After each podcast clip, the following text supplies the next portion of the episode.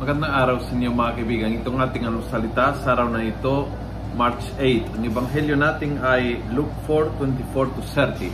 Ako po si Luciano Feloni, Paris Priest ng Kristong Hari sa Diocese of Novaliches.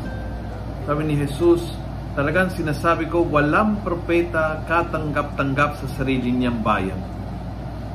At yun po isang malaking katotohanan. Minsan, tiklop ang ating pandinig, makinig ang katotohanan mula sa mga tao na lagi nating kasama. Somehow, mas madaling pakinggan ang mga strangers, ang mga uh, hindi nating kaano-ano dahil uh, masakit somehow makinig ang katotohanan mula sa mga tao na nasa ating kapaligiran. But minsan, when we refuse doing that, pag, kapag hindi mo pinakinggan yung anak mo dahil anak mo lang, o dahil hindi pinakinggan mo yung sinasabi ng asawa mo dahil Lagi naman nagsasalita yan eh.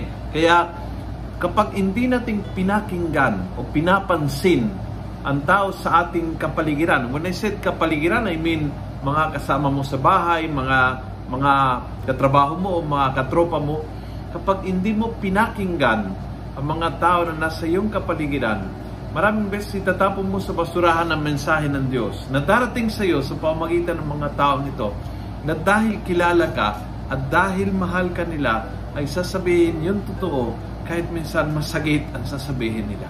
So try to listen sa mga sinasabi nila. Kapag may napuna sila sa iyo, pakinggan mo naman. They might be truth sa sinasabi nila.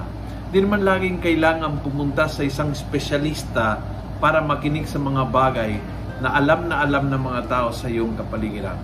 Ang kailangan is buksan ang pandinig, buksan ang puso, buksan ang iyong kalooban sa pagkakataon na ang katotohanan ay darating din sa iyo sa pamamagitan ng mga tao na, na malapit na malapit din sa iyo na dahil malapit sa iyo, kilala ka at mahal ka nila, so sasabihin ng mga bagay na minsan ay masakit pakinggan.